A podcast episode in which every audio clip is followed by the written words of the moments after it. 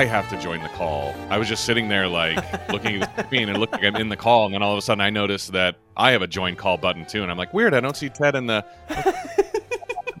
You weren't even in it yet. No, like that, Oh God. That's an extra step that makes no sense. yeah, yeah, you're right. It doesn't. It does not. yeah, it's like I'm, I'm uh, having a party. It's all set up at my house. Uh, I'm just gonna be right outside the door. Like what? No, I'm just just stay right your- outside the door whenever you guys all get there. Well, I, I guess like no, you'd have to have to say like I'll be I'll be out in the garage for whenever Yeah. you guys get here because like you would see the people come in if you're outside, right? Yeah, that's true. Yeah, I have to be somewhere else where You're I'm, you're either out in the backyard or out in the garage. or even just like I'm gonna be down the street. Like Oh yeah. I'm not even going to Yeah. be near the house. but as far as that being the only hiccup we've had with this, have you listened, by the way, to the to either wave file or the uh, pre- pre-produced? Um, I didn't. I didn't track? listen to the pre-produced because I I end up um, switching out my audio track for my locally recorded one anyway. But but that's that's the case with both Zencastr and Libsyn is that it doesn't pick up a, a lot of uh, a lot of like lower end audio. But honestly, I I think it's uh, much better in that it doesn't drop the call. Yeah, yeah, that's nice. I once again didn't know that this was a longer episode. I thought Um, about texting you, but it was like it would have been ten your time. You were probably still up, but I was going to give you a heads up because I know sometimes you start at like nine o'clock on the dot to watch a thirty-minute Oh, I- episode. I- well, yeah, thankfully I started it early this Yeah. morning with the plan to get some breakfast after the episode, um, and then like nine. Like I, I figured a thirty-minute episode would have ended for me at nine oh eight, and we would have started recording at nine thirty. I'm like, okay, that's that's plenty enough time. Nine ten comes and goes. Nine fifteen comes and goes. And I'm looking at my phone. I'm like, motherfucker, this is another long one. And at that point, I pause it. And I'm like, I still have ten minutes left. Oh, god damn it!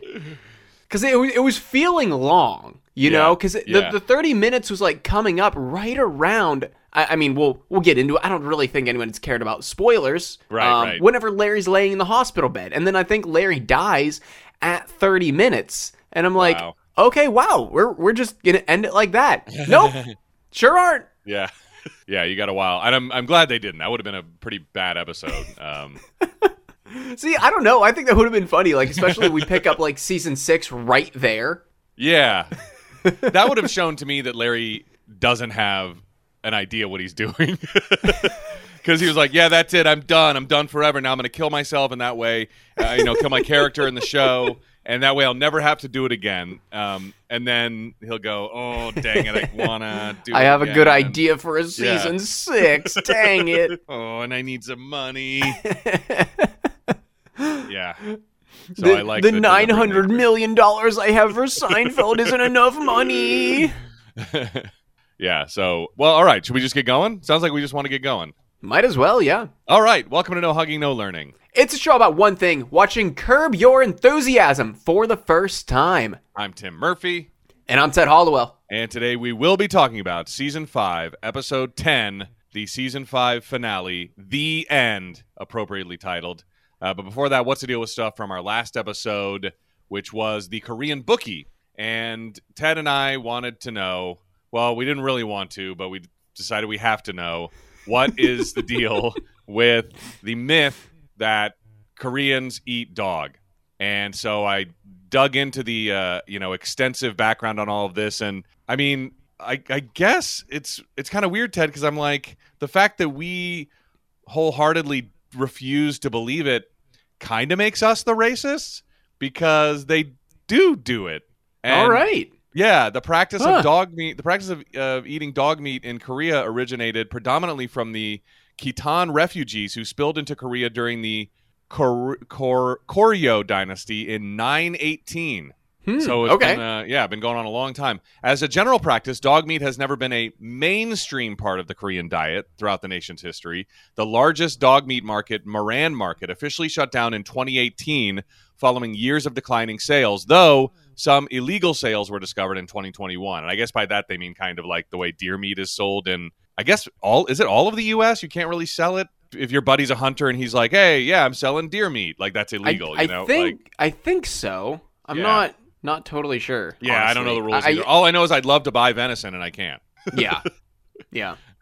Um, You you have to like know a guy who knows a guy who knows a butcher. Yeah, like and uh, that. or like just be given to uh, by your friend or whatever. Mm-hmm. Because like we know you and I know somebody whose husband went up the river because of like selling deer meat or whatever. Remember that? Wait, what? Really? I'll I'll edit this out, but it, yeah. Remember? oh, I had no idea. Oh, you didn't? Oh man, No. yeah, yeah. Um, so the okay in June of 2018, a South Korean municipal court ruled that killing dogs for their meat was illegal, though this law did not make it illegal to consume dog meat. So again, kind of that weird gray area. In fact, where was it? I'll have to get to this. So there's that's this is all from Wikipedia. In a 2020 survey, 84% of the Korean population reported never having consumed dog meat or having ever had plans or any other any future plans to do so. It's not on a lot of people's lists. 84% of the Korean population said I've never done it. I have no plans to do it. So I found this article in USA Today from 2019 that said South Koreans eat more than 1 million dogs each year, which is high to me in 2019. But they said it's changing. But it was a long-standing custom in South Korea and other Asian nations. Let me see. About 2.5 million dogs are raised in South Korean dog farms each year. About a million are killed and eaten. The rest are used for breeding, with many dogs dying because of the farm's high mortality rates, according to the Humane Society International. The South Korean mindset towards dogs began changing in the 80s and 90s as the nation grew wealthier and Western influence increased. Younger Koreans began advocating for the abolishment of dog farms, some acquiring dogs as pets, which is interesting. It wasn't a cultural thing in Korea until like the 80s and 90s to, to have a dog as a pet. It's just wild. These developments counter a long history, which suggests Koreans have been eating dogs for more than a thousand years. They were a familiar food source during the near starvation years of Japan's brutal occupation of Korea uh, during World War II and the Korean War. These days, South Koreans who eat dog meat eat much of it during Boknal, the hottest days of the year in July and August. Some people believe consuming it revives energy or virility sapped by the heat. And usually, when you find people eating something that's like ethically incorrect, it, it always comes back to like, yeah, but it makes me virile. That's always oh, God, like, yeah. but it gives me sexual powers. No, no, it doesn't. it's gonna make me live forever and fuck for an entire day. yeah, exactly. They consider dog meat in bosintang stew or the drink gae soju as a soup form of Gatorade, which is weird. Let me boil you up some hot Gatorade. God. Hey, babe, you want some hot Gatorade? What's the movie where he makes hot Mountain Dew? Damn oh, it. I have no idea. Ah, that's gonna kill me. All right, um, hang on. No, well, see now I'm just getting the flaming hot Mountain Dew. Uh, I'm not gonna find it. Oh well. So about 70 percent of South Korea's 51.5 million population disapprove of eating dogs. So that was back in 2019. Oh, I'm sorry, that was back in 2017.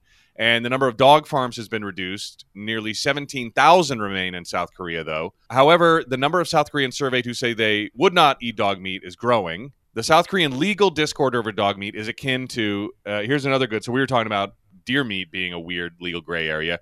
This article compares it to U.S. views on marijuana. So, you know, recreational use of marijuana is effectively legal in some states, but federal law continues to classify it as a controlled substance. So it's that kind of weird thing where, you know, yeah, dog meat's illegal to produce. Of course, you can still eat it, but you can't buy it or make it. Like, well, how am I supposed to? Until 2018 in the US, it was extremely rare. So get this. In my research for this, Ted, I found something that we'll agree was a satisfactory move by Trump. Until 2018, it was legal in 44 states to kill dogs and cats for food. Until President Trump signed the Dog and Cat Meat Prohibition Act on December 20th, 2018, which makes it a federal offense to slaughter, trade, import, or export dogs and cats for human consumption. Oh my god. You're you're really gonna you're really gonna do this to me, aren't you? You're you're really you're really gonna make me say, Tim, well, in this one instance, thank God for President Trump.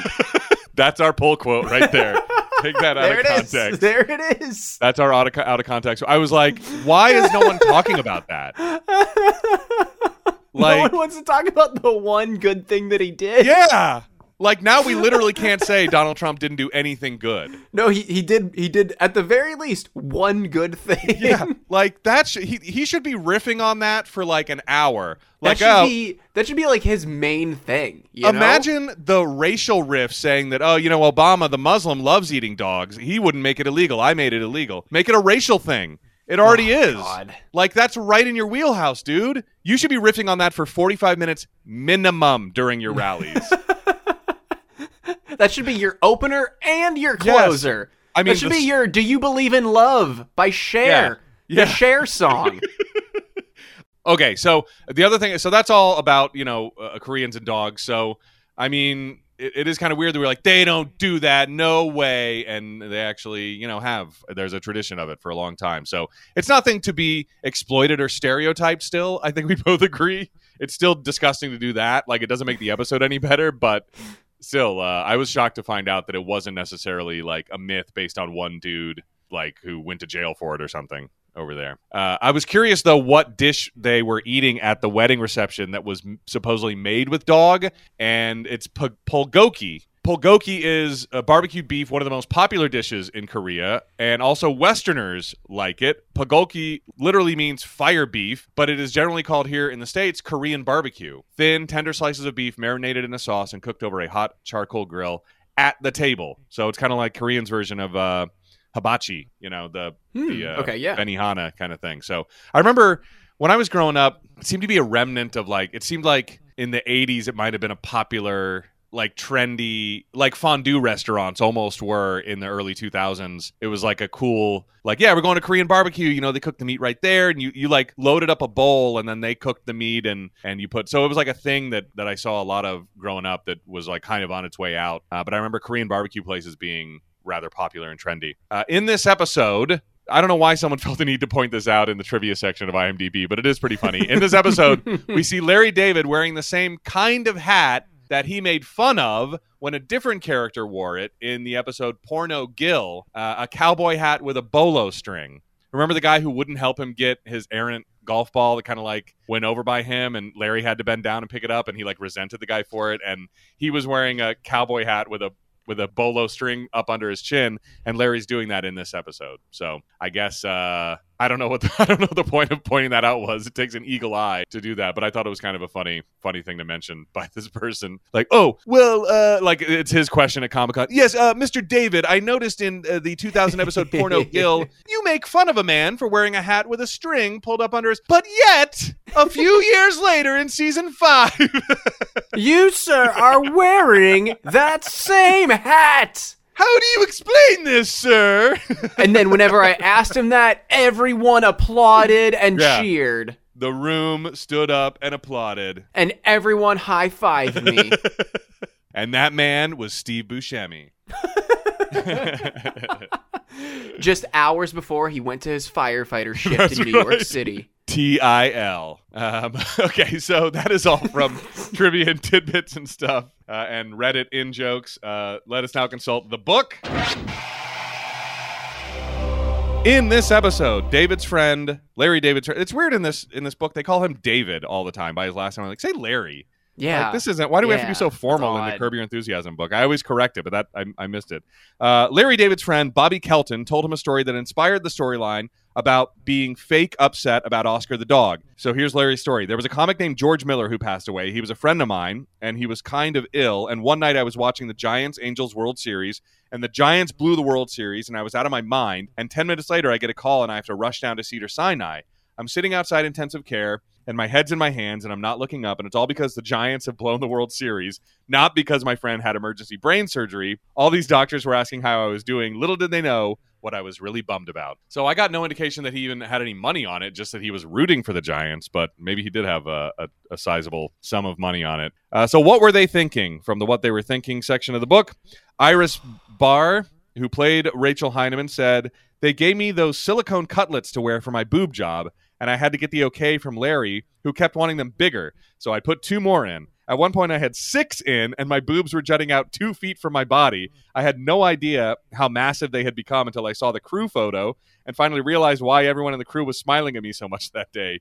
Needless to say, at the end of the day, when I took them out, I felt severely inadequate. Oh my god. Uh, and Bryan Gordon, the director, I guess, of this episode, the Korean bookie said, I actually feel that it's to Larry's credit that he doesn't shy away from who he is. The way he treats religion is relentless. As much as he makes fun of other cultures, he makes fun of Judaism. I think he really respects the culture. He's a satirist, able to surgically skewer every religion. And there's some truth to that, but also, like, that's what we were talking about last week with the, hey, I'm an asshole and I know it kind of person. It's like, yeah, Yeah. I, I make fun of everybody, but you know what? I make fun of myself too. It's like that doesn't make it okay. Like, hey, eh, I'm an equal opportunity offender. You know, I don't care. I talk about myself, I talk about other people. Like, that's that, just because you talk about yourself disparagingly doesn't mean other people will give you a pass for doing it to them. You know, it's like you it only one of those things is okay and it doesn't give you a pass to do the other so it's just it's just kind of weird when people use that excuse uh, so that is all from the book you may be seated All right, do we got any news or anything this week? i don't think there's curb your enthusiasm news but did you see that i think you should leave season three comes out on may 30th Yes, I did. oh Uh, did you- yeah Did you see my uh my Instagram story about it? no no i didn't So I uh, I posted. I can't think of literally a worse birthday present for my father than season three of I Think You Should Leave because he just doesn't he doesn't really care for that type of comedy. but i did find some news in the meantime nothing forever is back on twitch but it's been completely recast Oh no! Yeah. So Larry Feinberg is gone. Everybody's gone. Now Larry is now Leo Borges, and he's a blogger. And he begins every episode instead of on stage doing stand up, writing a blog called Borges Boredom Board Oh my god! about a totally random subject. And so Kramer is gone. Uh, Zoltan Kakler is now Nick Sterling. Yvonne Torres, aka Elaine, is now Kelly Coffey. George Costanza, aka Fred Kotsopoulos, is now Manfred Freeman. And he it. hasn't even, and as of the writing uh, of this article, has not even made an appearance in season two yet. Although I, I think I saw him when I tuned in. And everything's still there. And Th- but this article says much of what made Nothing Forever entertaining have been stamped out. And all, now, alongside just standing around, they seem to largely talk about a pizza place they never actually visit. Um, so it is still kind of clunky and just stilted, weird AI dialogue and laugh tracks. But I agree, it has lost something. Unfortunately, I guess that's what happens when you when you get canceled for you know an anti-trans joke. Uh, and then I saw this on Snopes that takes us back to a 1995 Seinfeld episode and this IMDb fact that we could not corroborate. It was one of those things that we found on IMDb and all we could find in homework and research was articles that just referenced each other that Peter Dinklage was the voice of a wake-up call guy in the 1995 Seinfeld episode The Wink. Oh yeah. Yeah, so everyone says that that's Peter Dinklage before he was famous. He just needed a job. They needed a sexy deep voice guy, and so the James character though was played by Brian McNamara, and but Dinklage has this credit on IMDb. And Snopes reached out to representatives of Peter Dinklage for comment. They didn't receive a response, but the they did hear back from a representative for Brian McNamara who said Brian has heard this rumor before, but in fact it is Brian's voice. So, because the claim is based on a decade old YouTube video and out of date and incorrect information posted to IMDb, and because McNamara's representative told Snopes the voice belongs to him, they're saying this claim is false and myth busted that Peter Dinklage was the, the voice on the telephone. Just just kind of sounds like him. You know, we'll see. Maybe uh maybe more there'll be more to this story now that it sort of popped back up because that's like a March 10th like it literally was just posted on Snopes that they decided to look into this. So now we need we need to hear from Peter Dinklage. I'm not going to be happy until I hear from him. But uh, that's all the news that, that we had from this week. All right. Well, if you have never listened to us before, we are not a research heavy show, despite the last, oh God, I'm not even in the tab anymore, uh, 40 minutes Yeah, uh, uh, being exclusively research and bullshit. But we like to have our questions pop up naturally in the run of the episode. I've never seen these episodes before. Tim has never seen these episodes before in the last 20 years. If we miss anything, if we egregiously skip over something, please send us an email or send us a tweet. It's at no hugging on Twitter or no hugging, no learning show at gmail.com. Both of those links are down in the description or on the show description page on Apple Podcasts. If you like what you hear, please give us a five star rating and a written review on either Apple Podcasts or Spotify. I know Spotify only does the rating, you can't really do the written review, but if you use either of those apps, please consider doing that. It really does help us out, gets us in front of uh, more ears than uh, than we are currently, which is always a good thing. You know, T- tell your friends about the show as well. If you know someone who likes Seinfeld, if you know someone who likes Curb Your Enthusiasm, if you just know someone who likes two white men rambling about things that happen to them, tell them about the show because that that's a lot of uh, what our Patreon is anymore. Speaking of Patreon, if you like us a little bit more, you can give us five dollars a month, and we will give you early access to all of the episodes we release. Not just the free feed versions either, baby. No, we got extended episodes over on Patreon, ranging from, you know, five minutes longer to a half an hour longer. It's all the stuff that we clip out of the free feed. It's got all of our extended rambles, all of our extended tangents. It, it does not have Tim and I talking about our former coworkers' spouses getting arrested, though. That gets cut out entirely. yep, that's just for super duper patrons. That yeah, that's just super duper patrons, aka my wife listening through the wall, Yeah. and Tim's wife listening through the door. yes. But yeah, five dollars a month over at patreon.com slash no hugging will get you all of that stuff. As well as some Seinfeld extended universe movie reviews, um, which uh, we gotta gotta record one I soon, know. Tim. Uh, I- whatever whatever movie you want to do. Uh, Grace said that she uh, misses being on, so she would like to do one soon Oh. as well. Yeah, we can uh, we can probably make that happen. I was gonna like I I I just had this these things hanging over my head for that we volunteered for, but I'm done with one of them like on Tuesday. So I don't know. Maybe we can do like thir- I don't know. We can text about it later. But Yeah, yeah, I think can I talk want to. I, I think I want to do another American teen sex comedy. Absolutely. So, yeah. Absolutely. Well, let's bring back uh uh I don't even remember what we were calling the series. We did one episode of the series and uh and called it a called it a day. Yeah, I Um, guess but yeah, that let's was bring it. it back. Yeah, we can we only did road trip. yeah. I guess you're right.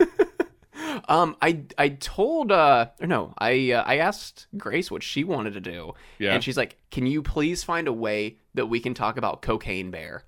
And and Tim, I found a way that we can talk about Cocaine Bear Oh, because really? the only common connection between Cocaine Bear and Seinfeld or Cocaine Bear and Curb Your Enthusiasm is Elizabeth Banks, the director of Cocaine Bear. wow. Apparently she's on Curb Your Enthusiasm at some point. Huh. We just haven't gotten to it yet. Yeah. Wild. Yeah. I don't. I don't remember her on there, but sure. Have yeah. you seen Cocaine Bear? No, I did not. I would prefer to wait until it's available for streaming, but I'll do whatever. Okay. Well, we can uh we can do whatever. Okay. So yeah, we, we can we can do uh, an American an American teen sex comedy or something. Sweet. I've got to narrow down to, and maybe I'll let you pick the final one then. Sex Drive or Euro Trip. I mean, I think we'll do both of them eventually, but Yeah. I mean, we did road trip. We did first, road so We should yeah. probably do Euro trip. I mean, we don't want to lose the story elements that'll make us totally lost in Euro trip. Okay, season five, episode ten, the end. Original air dates. December 4th, 2005. If you are looking in TV Guide the night of December 4th, you are going to see in the season 5 finale, Larry is changed by a trip to Arizona. damn it, it's not bad. Wow. Okay, we, we'll see if we can make it better at the end, but it's it's pretty good. Uh, so we open with Larry selling Jeff uh, his old Prius that their nanny is going to use, and they agree on whatever's fair. And Jeff says, "Okay, I'll tell you what, I'll give you blue book value," and they agree on that. Meanwhile, Cheryl comes out, and and this was like I thought they were at Jeff's house, but Cheryl comes out and she's holding the cordless phone. I'm like, is this like Larry's new house or something? He moved back into his old yeah, house I, am because I'm of very confused here. it was weird. Yeah, it was not the house that we've seen all season. Um, so I guess renovations are done and they're not renting that house anymore. yeah, Um, they're they're back in their regular house apparently. yeah, which looks tiny compared to because they're like maybe this is just the weird garage and side door, but it looked like a main entrance to me, and I don't know. But Cheryl uh, comes out and she has heard that Lewis Lewis has come out of his coma. Whoa! So over at St. Matthew's Medical Center, Larry is there uh, at the bedside. It's weird that Larry's the only person there. Like I guess maybe yeah, the he rest. has no closer family. yeah. I guess no I know, I know. Lewis Lewis is Richard's cousin, but like Lewis Lewis doesn't have parents or Yeah. a brother or, or any other family, any closer cousins than Richie. I guess not. I mean, we did kind of hear at the beginning of the season like this is the last, the uh, like Richard's only hope for a family member. So I guess maybe this is Richard Lewis's last living relative. like the Lewis line is going to die after these two guys keel over. Like that's the end of it um, because there's no offspring or anything. So Larry is their bedside as an enthusiastic Lewis Lewis is re-entering life uh, and, and emerging from his coma. Just he's so refreshed. I like that. He's like, "Oh my gosh, I'm so refreshed. I, people should do this more often," or something like that. um, which I find interesting. That you know, obviously, there's some sort of fascination with comas because we had a good coma storyline in Seinfeld where a Kramer didn't know that you could come out of them, so he like signed up for a living will. Remember, they were like, if I'm in a coma, pull the plug immediately. And then he watched the rest of the movie that made him do that. And he was like, she wakes up. I didn't know he could wake up. But there was also at some point, where like I don't know, maybe man, I think it was Seinfeld. He was like, I don't know, maybe comas are great. Maybe you you know, maybe uh, you wake up and you do feel refreshed. Or uh, I feel like there's a, a concurrent line of thought between Seinfeld and uh, and and this kind of uh, Curb Your Enthusiasm storyline. But uh, he is, as Larry is leaving, Richard Lewis is finally showing up to see his cousin who has emerged from the coma after all these months.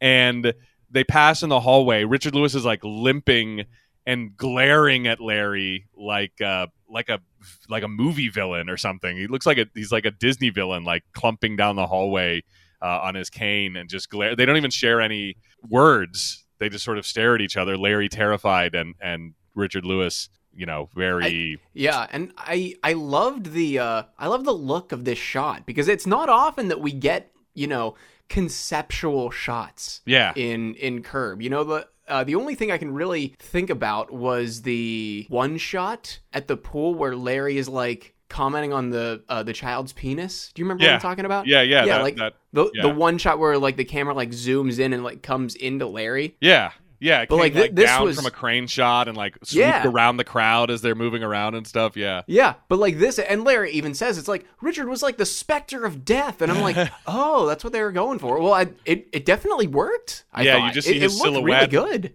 In the like backlit in the hallway and then yeah when he passes i agree and that's larry charles this is a larry charles episode so i think you know you could see him moving on to motion pictures That's his. Yeah, that's his legacy for sure. Yeah. is uh, m- making making things look a lot better than they probably need to. yeah giving like a cinematic bent to curb yeah and larry is haunted by the look that richard gave him at, when he's back at home talking to cheryl uh, cheryl is more concerned with dvd case for a sopranos dvd that she has misplaced but it cannot be Larry's fault, he says, because he has a system. Anytime he watches a DVD, he puts the case on top of the TV, which of course gives you an, a little insight into where TV technology was in 2005. You could put a, you, they could rest a DVD case on top of them. You know what I mean?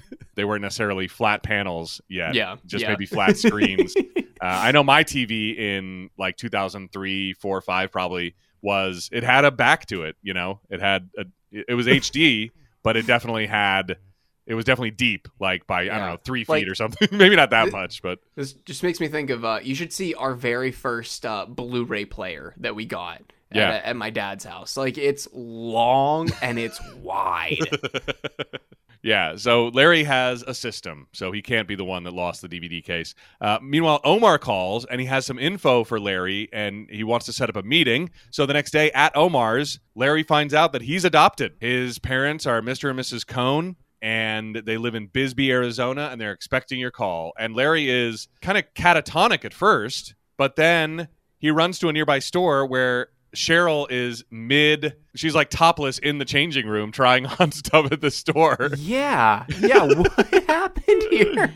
Like, a, how does Larry know that Cheryl's in this store? B, how does he know what changing room she's in? Yeah, because it is. I mean, it is one of those that has kind of the Western saloon style doors, but she's kind of short, and and the, the camera has to kind of go up over the door to let us know what's going on in that room. So it is pretty funny that he just barged in uh, to this changing room while she was naked, uh, or at least in some state of undress. Uh, and my so my head canon for this again, Curb kind of makes us do our own legwork a lot of times. Is that he's like, oh, I got to go down to the, you know, like there's always people going along for the ride in Curb. Like Jeff and Larry are always together. Like, oh, I got to go down there. You want to come with me? Oh, I don't want to, you know, like people are always, oh, I don't want to drive down there. Why don't we drive together or whatever? And so that's my guess. Is the Cheryl was like, oh, you know, there's a store I like right near Omar's office. I'll go with you, and I'll go into the store while you go meet with Omar or something like that. That's my head canon for this. Uh, and he tells her the news. He's just super excited and obviously very happy and enthusiastic about this news.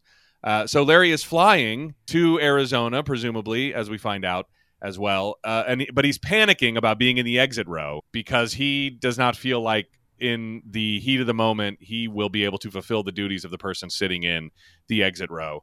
Uh, and uh, there's a couple of things I liked about the scene. One is it is always kind of funny when they I, wish they had started it the way it always starts with like, okay, you're you know, uh, if you've been on a plane near the exit row, you know they have a spiel like, okay, you're seated in an exit row in the event of an emergency. Do you feel blah blah blah blah blah? And like, you have to give them an audible yes, or like, I need an audible yes from all of you, okay? And then once they that's done, so I like that that he was kind of playing with that nobody else on the plane gets a speech about something they have to do in an emergency you know for anybody Yeah. else anyway it's Yeah. like here's here's how you save your own ass but like these people they like are signing a verbal contract before the plane takes off so i like you know him panicking about that and making a big deal out of it and i also like the when he goes because this is not an offensive term when he's like she's like did you read the brochure he's like I, I can't read that it's all chinese to me and he's sitting next to an asian woman he's like no i'm sorry it's just a saying you know like he offended her by saying that but it's totally okay to say because it's not like saying Chinese is a dumb gobbledygook language. It's saying I don't speak Chinese, you know, and so reading that is like it's like Chinese to me. It's like saying it's Yeah, Greek to me and- or whatever. Yeah, and I know Tim, you're just saying that is like saying gibberish, but like using Yeah. that using that term in in context of like talking about Chinese might not want to do that. It uh, stuck out to me too. I was hoping Yeah. you wouldn't point it out. So Yeah, thanks. it's it's okay. you know, live and learn. It, it's okay. Yeah, um, but uh, but then he like go, keeps going back to. Her. He's like, "Are you Chinese? I don't even know. You kind of look Thai. Are you Thai? Chinese? Thai?" Yeah, Uh, this was uh this was weird. I don't know how to feel about this one. It- but it but it turns out she is Thai, and she's like, "Uh, "Yeah, you're Thai. I knew it. I knew it. Thai. Okay."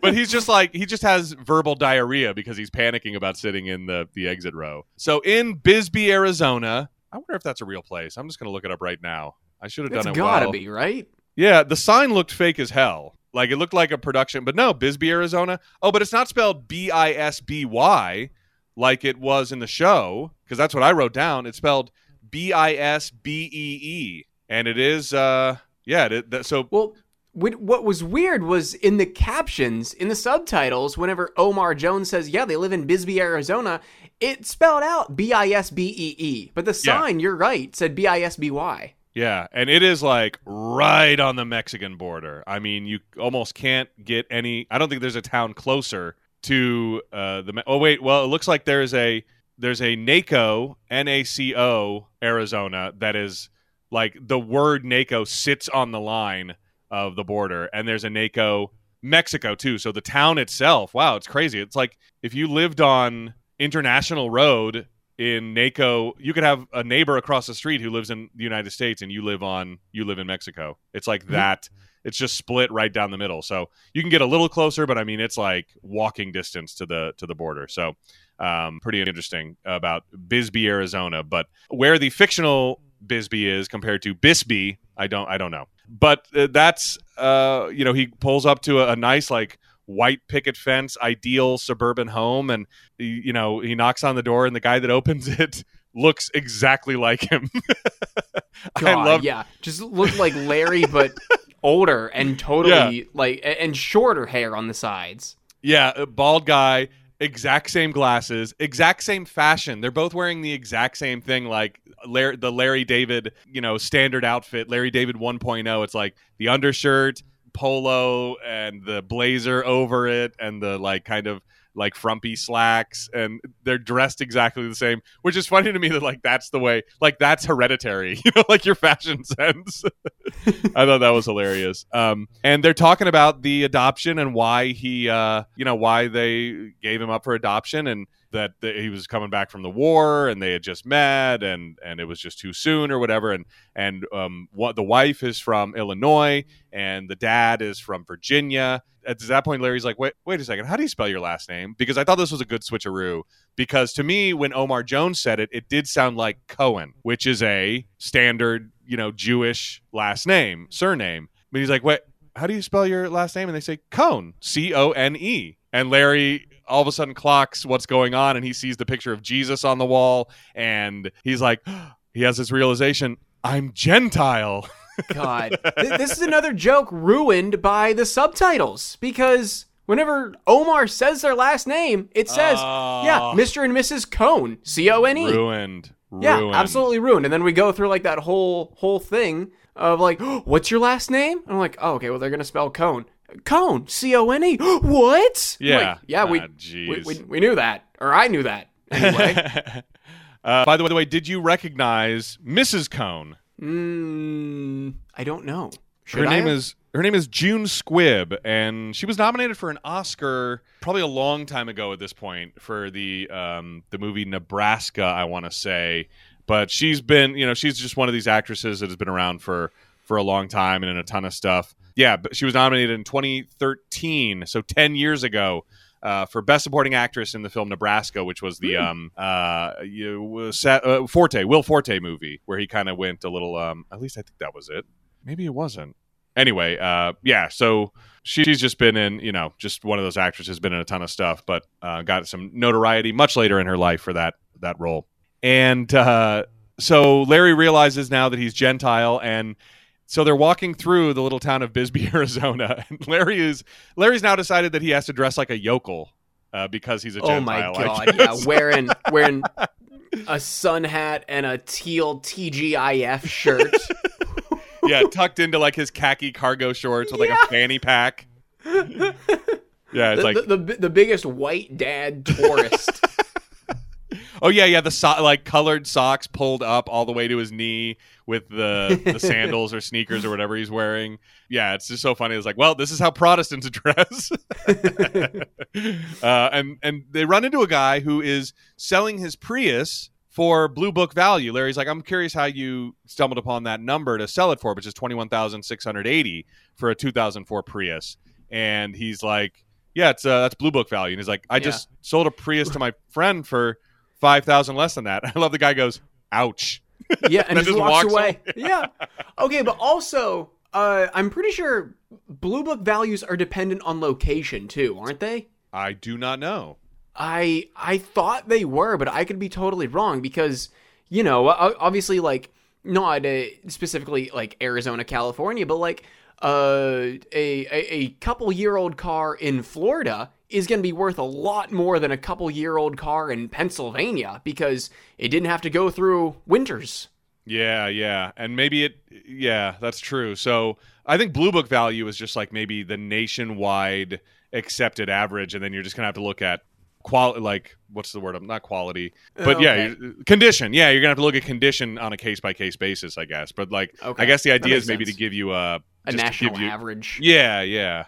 I'm looking up. I guess you have to pay to. uh Oh, okay. Here we go. I just want to see what the current Blue Book value is for uh A 2004 Prius. 2004 Prius. I wish you could look. Oh, I guess I got to sign up for a. Oh, really? Yeah. I I I remember it, it didn't used to be that way. Maybe they Well, changed it though. I guess I got. Okay, price was standard equipment. There we go. What color? What color was it? It was like a. Was It it, was blue. black or gray? Okay, it was, was- it blue. was blue. Okay, blue. It's interesting. What condition is your vehicle in? What do you think Larry's was? Very good or just good? It- this was 2005. I mean, it can't be too. Yeah, I, w- I would say very good. Let's say I would very say, I would say yeah. very good. Larry seems neurotic enough to. Well, then again, he did ram the doctor's oh car yeah, twice. may have some body damage. Yeah. I would say good. Oh, okay, I think I already did. Uh, what, so trade-in range is between 1729 and 2966 currently.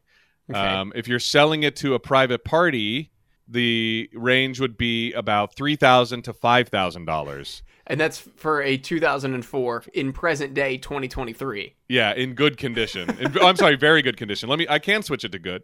So if he was selling it to Jeff today, he might be lucky to get 3500 for it. That is private party middle of the range value. And you know, for a 19 year old electric vehicle, I think that's great. I think that's fair right now. Yeah, I think that's I wish, very fair. I wish you could put it into the Kelley Blue Book website. Now, what if it was 2005 right now? What would I? What were Priuses going for? I don't think there's any way to find that out. I guess maybe I could go into like the Car Trader archives, you know, like that, Oh, God. that like black and I white. I think that's more work than we need to put into it. yeah, I believe them that they. Uh, I I hope they didn't do uh, too much work coming up with that number twenty one six eighty, but it seems high for a. You know, I mean, it's only a year old car, I guess, at that point. And so Larry is kind of distraught that Jeff kind of ripped him off, but his mom tells him to forgive and forget. You know, give your friend the benefit of the doubt, just like Jesus would do. uh, and then we. Oh, by the way, did you recognize the guy who sold? Uh, you know, who was who was selling the Prius? I he swear. familiar, but I, I don't I don't know who he was. I wish I could find. I doubt I'm going to be able to find his name because. Oh wait, Pat. Finn. Yeah, Pat Finn. I know we've seen a movie with Pat Finn. I'm just gonna have to. I'm gonna have to write it down because there's no way. I know one thing Pat Finn is in is Dude, Where's My Car? But you know what? I bet he was in an episode of Seinfeld too. Um, He Yeah, he was in- Finn was in. The Reverse Peephole. He's the he guy. Really? Okay. Yeah, I think he's the guy who like stole. Elaine has to recover her friends for. Oh no, he's he's um Joe Mayo who throws the party. That's right. Yeah. This is Joe Mayo. This is Joe Mayo. Which, yeah. which, hey, you know, now that he's been in both Seinfeld and Curb, Tim, that opens up Funky Monkey to be a potential What is uh, that? Patreon movie review. Oh, you don't remember Funky Monkey from 2004? no. A chimpanzee with martial arts training is pursued by the government after it is rescued from an animal testing lab by its trainer. This I'm just sounds like looking a. at Google right now. Yeah. Oh, have It's you ever free on seen it? Tubi. I have not, but Oh, okay. like- I thought it sounded like I- I- something I was 12 when it came out, so I, I definitely in your remember wheelhouse. Yeah. I don't remember that at all. That sounds like a good downvoter movie to do. Funky Monkey. I wish it was a Christmas movie so that we could watch it. but yeah, so I don't have to Google Pat Finn now because we remembered a, a couple of things he was. I always loved him in. He plays Rick in Dude, Where's My Car? The guy who runs the impound lot, and Oh, that's one, Those are some of my favorite scenes. Rick. oh, sorry guys. Like I love that. Um, so uh, we might have to get around to doing "Dude, Where's My Car?" because I watched that movie nonstop when I was in college. I think it's just so dumb. I'm down. It's it's Yeah. opened up now. We can do That- it. That's a good one. We now see a montage of Larry really enjoying life in Bisbee, Arizona. They are uh, he's going fishing with his dad, and then Ted. I'm not a, a fisherman. I don't know how much you fish, but are you supposed to beat them with a baseball bat when you Uh, catch them? Uh, you are not. You are not. You are not supposed to beat and stomp the fish to death as soon as you catch it. You, I thought uh, that was weird. you you you know normally like put it in a bucket or put it in a cooler or something. um, you do not necessarily need to s- fucking curb stomp it to death. curb stomp. I like it. Like the show. it really was. Yeah, I thought that was uh, it was weird. I mean, I guess it was kind of a funny scene, but I was like, what the hell are they doing? this this season on curb stomp your enthusiasm. Stomp your enthusiasm. Uh, they go duck hunting. They go horseback riding. He's helping his mom knit. Uh, he's fixing a car. Larry's underneath a car. Just learn how to do that. He's roofing. Uh, he's actually drinking. They're wearing like backwards ball caps and like chugging brews in a bar. And, and as we heard earlier, Larry just doesn't even drink. And so now he's doing all that stuff. And they have dinner later on, and he's learning how to cross himself uh, like his parents do. Um, and they go to church, and it's during this, uh, you know, very religious, uh, a very Christian church service that they're singing a hymn, Go Tell It on the Mountain, I think. And during the sermon, the preacher is talking about the bond of friendship and asking yourself, Am I a good friend? Am I sacrificing my comfort uh, for my friend, or am I being selfish? And Larry has an epiphany and he, he has to Yeah. leave immediately. Very uh very introspective moment here for Larry. We're not Yeah. really accustomed to seeing that. Yeah, he has taken the message to heart that he has heard, and uh, he knows what he has to do. And so he's flying home, and it is the uh, same flight attendant that's like, "Oh, boy. she sees Larry sitting in the exit row, and she's like, "Oh my gosh, uh, sir, we'll move. I'll find another seat for you right away." And he's like, "No, you know what? I'm good here." He's now comfortable in the exit row, and he and he's also wearing a like the standard like sweater vest, tie, oh blazer, Oh god, yeah. khakis. like he's very Protestant now, and he orders a gin and tonic when she gets a chance. Can you wrestle me up a gin and tonic or whatever he says? Uh, so Larry, Larry being waspy, we know is one of our favorite bits on the show, and and he's as waspy as it gets right now, or or I guess because his parents were crossing themselves, I guess he's Catholic. I don't I don't know. Whatever it is, he's he's diving headfirst into the uh, the Christian lifestyle. Uh, so at Richard Lewis's house, uh, Larry tells him that he can have his kidney, and they embrace. And uh, you know, Richard Lewis is obviously very happy. And Larry looks at his clubs and, and asks, you know, he sees a putter that he used once before, and it like he was playing out of his mind. His game was so great. Can I borrow it for a little bit? Uh, but Richard Lewis won't lend him the putter and Larry is about to pull the kidney on him, like say, "I'm about to." Like uh, in the the rest of that sentence, uh, you know, as viewers, we know is I'm about to give you a kidney, and you want to let me, let me borrow your putter, but he stops himself. yeah. I mean, talk about growth. What a great, what a well written little arc for Larry here in this episode. Like he he stops himself, and at home, Larry professes his love for Cheryl.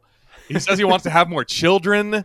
N- not just more. He says he wants to have children. Oh yeah, have children. That's right. I forgot. yeah, he's like, I want to have children. I want to have a lot of them.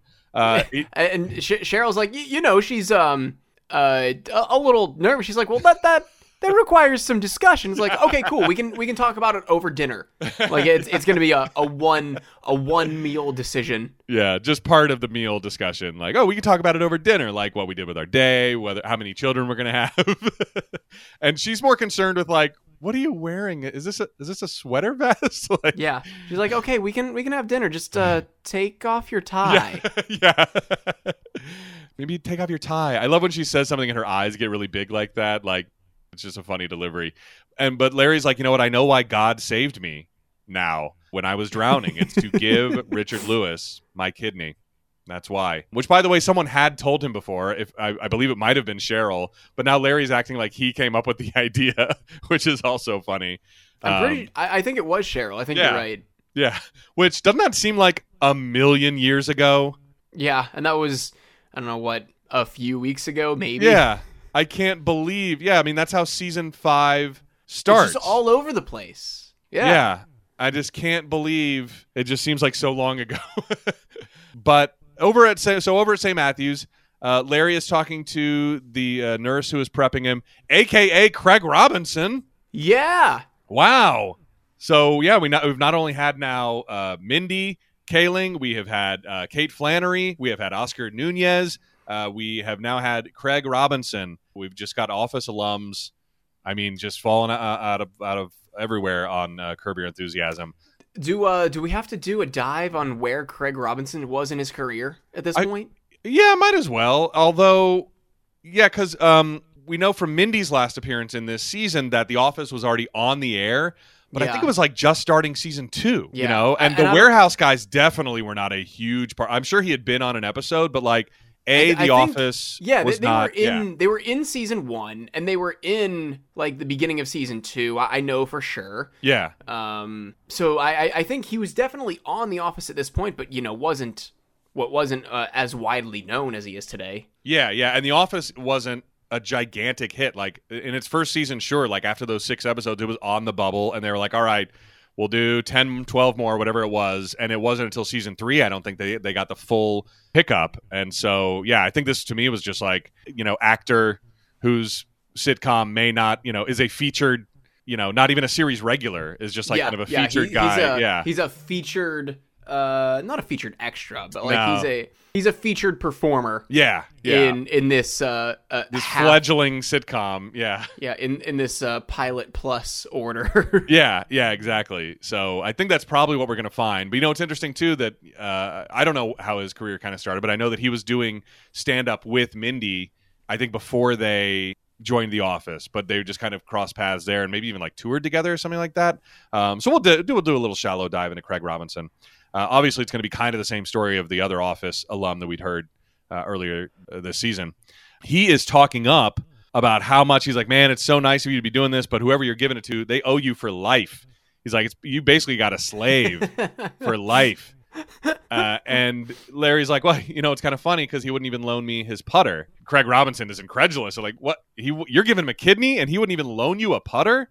He's like, that's just kind of messed up. But Larry, in his new found faith, is very you know nonchalant and non-concerned about the putter. You know, that's not the way he lives his life anymore, making sure that he is even Steven with everybody else or at least has a leg up on them. It's just not of concern anymore. That's the other funny thing. Like, along with along with his Judaism win his neuroses, which I think is funny. Like he's not a neurotic he's not a neurotic Jew anymore. He's like like like Christians are all calm or whatever. But it is certainly, you know, in Jewish comedy, like the Woody Allen archetype or whatever. It's like, yeah, you're you're very like skittish and worried about everything all the time, but not but now that he's Christian, he's not. It's just another funny bit of his arc in this episode.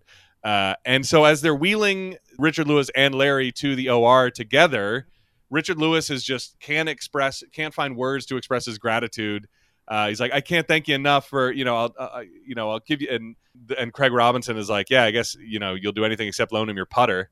and Richard Lewis is offended that that the the orderly knows about that now. Larry's like, "I just came up in conversation. I wasn't saying anything." And so Richard Lewis very offended as they're heading in. But Omar runs up at that point and says that I made a mistake. The Cones are not your parents. You're not adopted.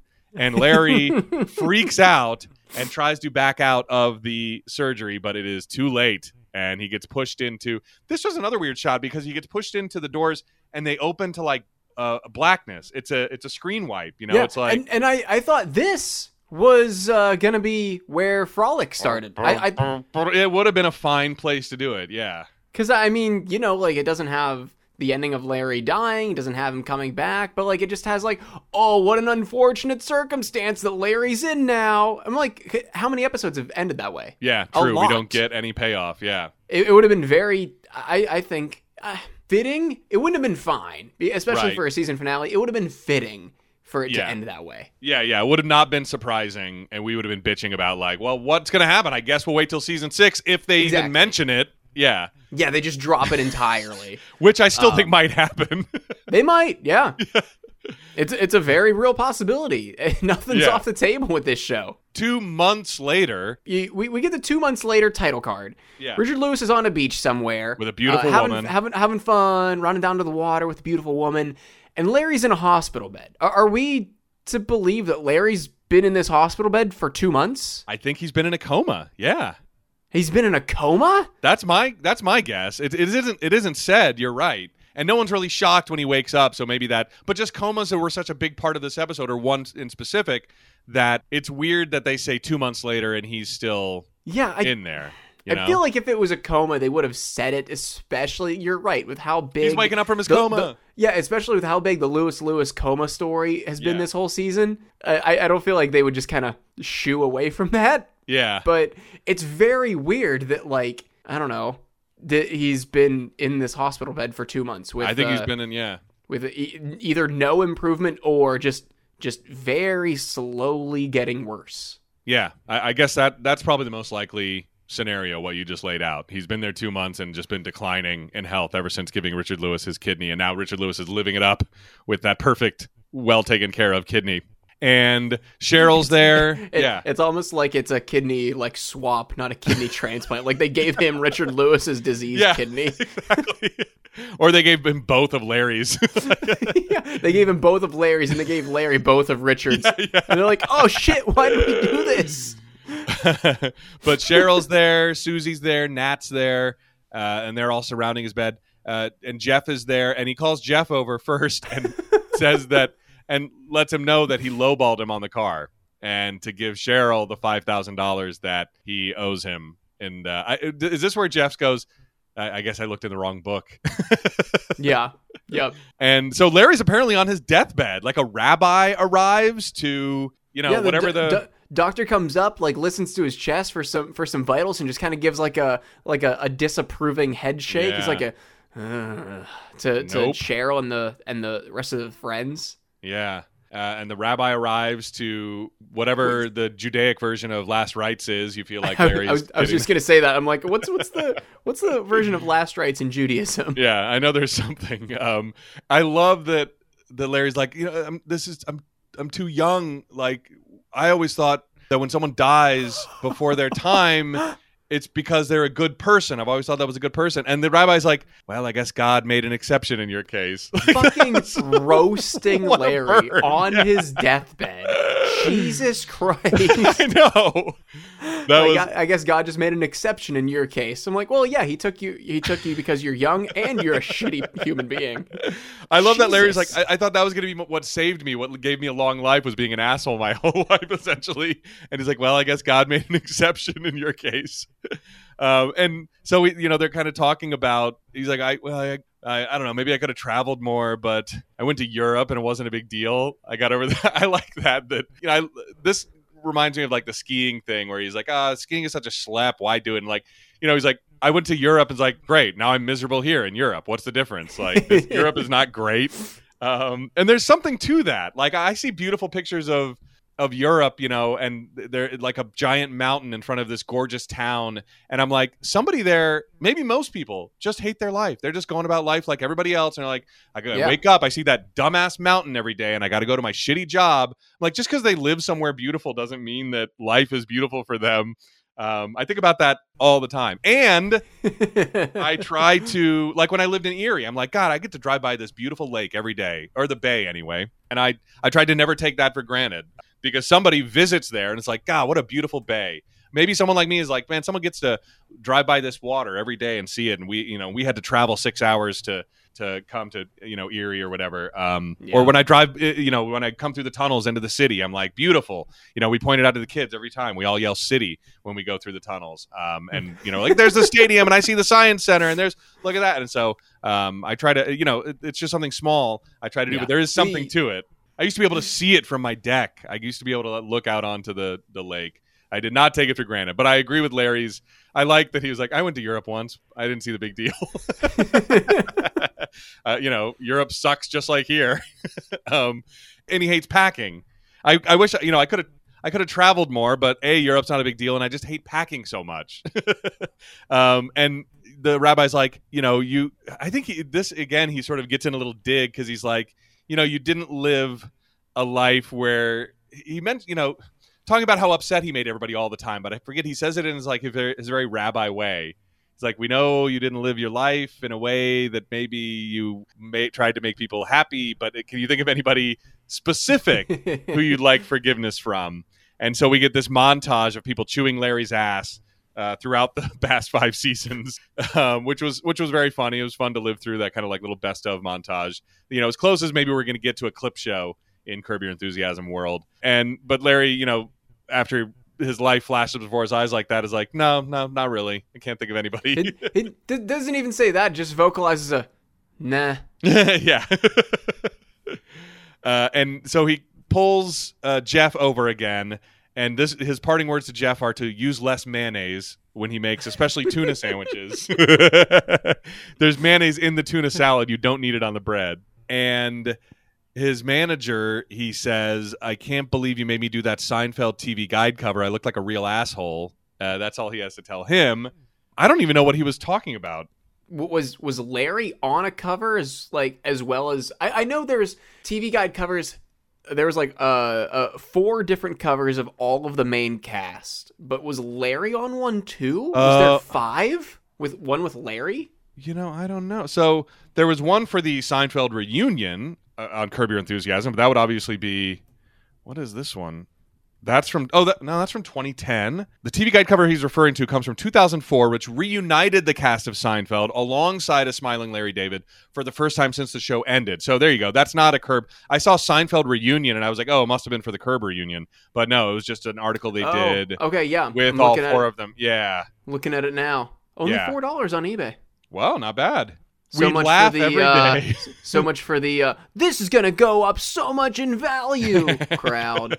Uh, oh, this person uh, did not block out their address Whoops. on on the uh, TV guide. Yeah, so that is that's the one. November twenty first of the twenty seventh, two thousand four. Jerry and the gang reveal the inside jokes, backstage battles, and psycho guest stars. So uh, I, don't think he looks like an asshole on there, but it's funny that he's been overthinking it for you know the past two years or whatever it is at this point. I guess just one year, and uh, he it's so he pulls his dad over and he wants to apologize about the adoption thing. I'm sorry, I thought I was adopted, and and a callback to when Nat tells him about the adoption in the first place. Nat thinks Larry wants a doctor. So Larry's saying, no, adoption. He's like, a doctor. You want a doctor? No, adoption. I'm sorry about the adoption. A doctor. I, I, he needs a doctor. He needs a doctor. And so, uh, yeah, I know. Uh, Susie starts walking over, and Larry just waves her off, which was hilarious. Oh my god. Just Yeah. I don't even want to waste my any of my last energy on. And you can see that, you know, Susie's always mostly a better person than Larry, but and you can see her stewing in the fact that he has no final words for her. But she, since she's a good person, she's not going to say anything. But you can see that she's like, she wants to like call him a fuckface right then, like for one last time, like yeah, yeah. you know, like I didn't want to talk to you anyway. You, you know, like give him a, one last Susie chew out, but she doesn't. Uh, and Cheryl comes up, and his big final thought to Cheryl is that, you know, you've still got a lot of life ahead of you. Is it okay if I fool around until you get there? and she, you know, uh, says that's okay. And he also has to say, by the way, I know it was you that misplaced the DVD case because I have a system. oh yeah, a thing we totally missed on uh, just talking about in the beginning of the episode the Yeah. the Sopranos DVD cover. Or I guess Yeah. we didn't really miss it. We we talked about Yeah, talked I mentioned more about it. like the, the, the width of uh, of The width of VCRs TVs, and DVD yeah. players. Yeah, yeah, and how you But, couldn't um, really rest anything on there. yeah. But yeah, so you, I know, I know it was you. You misplaced the DVD case, and then he dies. That's his fucking final words to his wife. It's like, I know I it was a you who misplaced the DVD case. Blech. Because I have a system. yeah. Uh, and his soul leaves his body, and so he's above the crowd watching them, and he sees the group argue over the five thousand dollars. Jeff, uh, you know, is like, "Oh, hey, you know, by, by the way, that money's not a big deal, right?" Cheryl's like, "No, I think you do owe me the five thousand dollars," and so that starts a huge argument with the group. Uh, which, and which again, Larry and Cheryl have hundreds of millions Yeah. of dollars. yeah, that's true. Larry fucking created Seinfeld. he is not short on money. It's the principle of the thing, though. You know, I mean, they agreed to it, and so it, it's it's owed. You know, when that that counts. Um, yeah, but I mean, here's here's the thing. They agreed to Jeff looking up the value in the Kelley Blue Book, not which specific book. Yeah, they yeah they. I mean, and, and obviously Jeff did and screw he, him he though. did. He did. Uh, well, no, he looked up a value in the book. At least, like I don't know, a, a, a book that that's that's his that's his explanation of it. And that's He did say blue what- book though. I'll give you blue book value. Yeah. And and to me that mean maybe he just found a blue book. You mean? or or the thing is you, you know we we talked about earlier the values are dependent on condition he Yeah. went for the cheapest oh yeah, that I yeah I guarantee you. Yeah, Jeff probably went with the poor. Yeah, it's like what Yeah. what shape is that car in? Ah, it's poor. Yeah, that's, and that's- Larry that's- was that's not that great but larry probably would value it very very high Yeah, yeah. At least even though jeff was with him when they fucking rammed the doctor's car twice Yeah, yeah. So maybe that's actually what jeff was only with him once when he did that But Larry, but Jeff is not saying that. He's like, well, no, I looked it up in the blue book under the, uh, you know, in the under piss poor value or whatever. the- yeah yeah in, in the this dude doesn't know how to fucking drive category yeah. But so Larry then is transported to heaven where he has a full head of hair. He doesn't need glasses anymore. And he meets his guides who have been with him his whole life Sacha Baron Cohen and Dustin Hoffman. Wow. Is this Sacha Baron Cohen? yeah. Holy shit. I know. It's like, damn. Uh, but I mean, and Dustin Hoffman, that's nothing to sneeze at. I mean, legendary. No, I I knew um, yeah. who was I I was thinking this was uh oh god, I don't know who I was thinking it was. I was thinking it was the doctor from season 2 of Stranger Things. I don't know who plays him Oh, though. not Matthew Modine. Matthew Modine? No, not Matthew Modine. Uh. um Oh, oh, oh, oh, oh, um, Paul Reiser? yeah, I was thinking it was Yeah. Paul Reiser. Right, right, right. Um, I, and I couldn't think of Dustin Hoffman's name. I was sitting there like, I was like, The Graduate with, and I couldn't spit it. out. I was like trying to say, oh, remember the guy from? I was trying to like just say movies, and, and it would come to me. And, and Sarah was sitting right there, and I was using this all in my head, and I was like, what's that guy's name? She was like, Dustin Hoffman. I was like, yes, thank you, thank you. She knew, just knew it immediately. Yeah. And you're just sitting there struggling. um, but yeah, Sacha Baron Cohen was, I mean, definitely, you know, Ali G at this point. I mean, I'm sure that was already on HBO. Yeah, the Ali G show ran uh, from 2000 to 2004. And so it was, he was already, already, on and already off. and already off by the time he plays Larry's guide in this episode. And um, let me see if he had done. He hadn't I don't think done, done Borat yet. Borat yet, but he had done Madagascar. He had done Talladega Nights. So Sacha Baron Cohen was like well on his way. Wait, when was Talladega Nights? I thought Talladega Nights was 06. Oh wait, you're right. You're right. It was. Yeah. Okay. Yep. Yeah.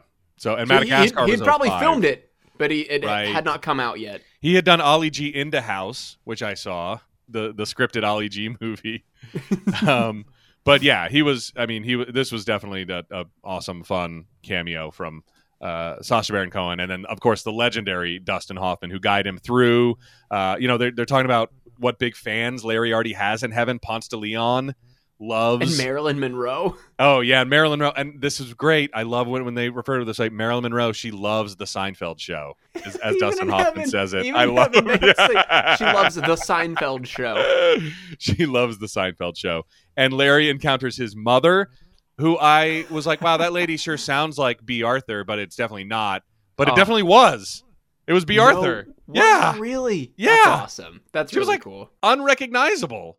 I don't know what they did to her. Maybe I'm just used to her seeing her with that fro, and she kind of had like more straight hair in this in this episode. But I was like, oh damn, that was Bea Arthur. Uh, so that's an awesome cameo that Larry David's mother is Bea Arthur, and she calls him an idiot, and uh, they they just get into a big argument about like, well, why didn't you tell me when you died? She's like, what does it matter? and Larry meets Ben Hogan, one of his golf idols, uh, and they get to play. You know, and it's great. He's like, you know, that sex offender had a good idea about your swing. this is a funny sentence for the legendary Ben Hogan to say, and uh, they're going to play a round of eighteen. Uh, yeah, because because Larry's psyched that they have golf in heaven, of course, and he starts asking his guides about all of his past life events. It's like, oh yeah, so you were there when uh, I forget I forget the life events that he brings up, but these like embar- embarrassing things in his in his past. They're sort of settling these mysteries that Larry has had his whole life, uh, and also, what about the DVD case? And the guides are like, "Did you look behind the couch?" He's like, "Behind the couch, yeah, because because you know I knew it wasn't me because I have a system."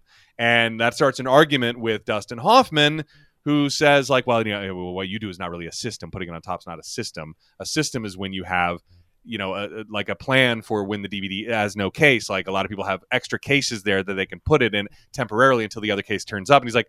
And and Larry's like, "What are you talking about? Of course, I have a system. I put it on top of the thing each time. I don't need the extra step of the." And that starts just a giant argument about what the system can or cannot be. And Dustin Hoffman very perturbed, and Sacha Baron Cohen sort of pulls him aside, and they're they're discussing, uh, you know, something, and they come back, and it turns out they're going to send Larry back to Earth. But Larry tries to backtrack. I love that when he's like, uh, you, you know what? No, of course I don't have a system. Your your, your thing was a better idea. That was a good system because Larry is loving heaven. Obviously, it's it's heaven. And he does not want to go back, but I like when he's like, "No, you, you were right. I don't have a system. That thing you do, that's a good system. I should do that next time if I ever. I'll do that." But no, the decision's been made. They're sending Larry back. We do see he does get to meet Marilyn Monroe. Larry, where are you going? Which is hilarious. Uh, and he comes back to life uh, incredibly. It's a miracle on the uh, on the bed there in the hospital. Cut to Larry packing to leave. Now he all of a sudden likes packing, I guess. And we get a meta moment here where he's like, you know, when people go on trips in movies, you never see him packing. But we're watching Larry's about to go on a trip in a in a TV show, and we see him packing. It was just kind of a fun little self-referencing moment that we're watching a TV show. And uh, so it's hospital policy that he has to leave in a wheelchair, and so uh, Craig Robinson is there to wheel him out. And before we do go, though, Larry has to go to the bathroom, and he's like, you know what? I'll do the handicap, uh, but someone's in there. And he's like, you know what? I might as well take advantage of this while I'm in a wheelchair and use the uh, the handicap. But someone's in there, and this guy walks out, and as he tells Larry, well, you know, someone was in that one, and so I just had to go. And he's like, you wait, you wait. Again, a callback to uh, very early on in this season, and Larry stands up and goes into the bathroom, and that's his frolic plays, and that's the end of the episode. And the end of the season. Bingo, well. yes, end of season five. All right, Tim. What do we got for homework this week? I just wrote down Craig Robinson. Who knows what else Okay. we'll come up with? Yeah, Okay, cool, cool, cool. Uh, what do you like for cover art this week? man, like Larry as a, a specter is kind of fun. You know, I mean, him about there's probably not a good shot of every love of him and but Larry's soul leaving his body is is kind of fun. yeah, I, either like as it's leaving or like him floating at the top of the room is Yeah. uh, is fun. yeah, I like that. All right, I'll uh, I'll try and make that work. Uh, let's see what we can do about this week's description. All right. So we had in the season five finale. Ugh, Larry is changed by a trip to Arizona. Man, I never would have thought of it. Yeah, I uh I, aside from, you know, just my my nitpickiness of like, look, we we know it's the finale. We don't have to write in the finale, but uh, aside from that, it's really good. Yeah, it's it's pretty. It's just I, I never would have thought of it, but it's great and teasy and yeah, I I, I no notes. I can't Yeah. fix it. It's just And, great. and without even looking at it, I already know the season 6 description is going to start in the season 6 premiere. me, me, me, me, me. this thing happens in this episode that you're watching on this TV that you have in your living room that you sat down. You're watching it after work. Like, whoa, this is getting really specific. A lot of info about me. I didn't know you knew that. Uh, but yeah, I I think it's good as is, right? Yes, yeah. I can't can't change it. All right, Tim, did you like this episode? Yes, I did. Um, I'm I'm tempted to give it like a star just because like I didn't even get a lot of big laughs out of it, but there was a couple things that like Heaven was a great sequence. The whole episode Mhm. could be starred just by that sequence. It was just so funny, you know, Larry being at peace but also being just as neurotic as he ever was and the the two great guest stars playing off him was excellent. So I, I don't know, I might I don't know where I am, and I- I'm guessing we're going to save our wrap up until the beginning of next episode uh, because we're already running long, even for our non-patron listeners. Yeah. Um, but I'm I'm I'm going to give this a star low, and then see where it ends up when I when I analyze the whole season next week, um, because I I really did enjoy it, and it wrapped up the season. I thought in a very satisfying way. What about you? I think I am in the I am in the very same boat as you because I'm thinking I was thinking of giving this a full star, but it was just something about Yeah. it made me not want to do that. And Yeah. I don't know if that is the fact that it was longer and I wasn't expecting a longer episode, but it, it didn't it didn't overstay its welcome. So I'm gonna also give it a star low, but I feel like uh, here's here's the conundrum I'm in. I only have two full stars on the season, I think I do too, so and I have two a. star lows though. Uh, I've got uh, I've got two full stars on the season, but I have got uh, one, two, three, four star lows. You are loving season five. Mm, the thing is, I wasn't. That's the thing. yeah, you got to the end of it, it's like, I liked this? Yeah, I, liked all these episodes. I, I'm I'm surprised that I liked it as much as I did because I feel like season five is the well, aside from season one and season two, uh, season five is the lowest season. So it's the mid, it's a middle season. You know, Yeah, it's mid pack season. yeah. But uh, I, I think there's a, a real possibility that the end comes in at that number three spot for for uh, top episodes of the season. I might be there too. I know it's up against the ski lift though, so for me anyway. So we'll see which one battles it out for bronze. All right. Well, next week we have got season six, episode one Meet the Blacks.